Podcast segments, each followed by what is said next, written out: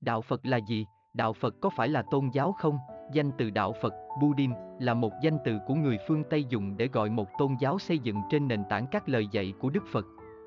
Tuy nhiên, tại các quốc gia Nam Á và Đông Nam Á, danh từ thường dùng là Buddha Sasana, có nghĩa là lời dạy của Đức Phật, Phật Pháp hay Phật giáo.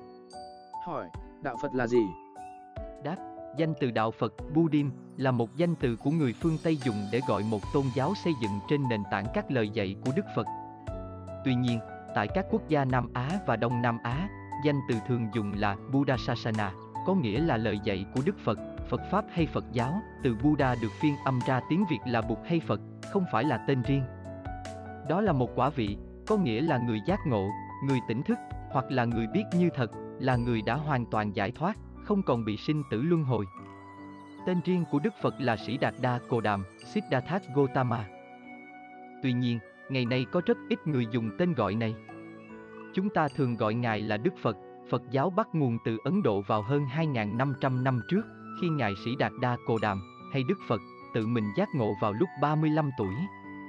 Sau khi Ngài Niết Bàn 250 năm thì Phật giáo trở thành tôn giáo mang tính thế giới, do công của vua A Dục đã lập những đoàn truyền giáo mang giáo lý Phật truyền sang Á Châu và một số quốc gia châu Âu. Hỏi, đạo Phật có phải là một tôn giáo không? Đáp, đối với nhiều người, Phật giáo không phải chỉ là một tôn giáo mà còn có thể xem như một triết học, hay đúng hơn là một lối sống. Gọi Phật giáo là một triết học, vì danh từ triết học philosophy bắt nguồn từ hai chữ philo nghĩa là tình thương và sophia nghĩa là trí tuệ. Do vậy, triết học nói gọn là tình thương và trí tuệ. Với ý nghĩa này, không thể không cho rằng Phật giáo là một triết học được vì Phật giáo là đạo từ bi và trí tuệ. Tuy nhiên, Phật giáo không thể hoàn toàn được xem như một triết học.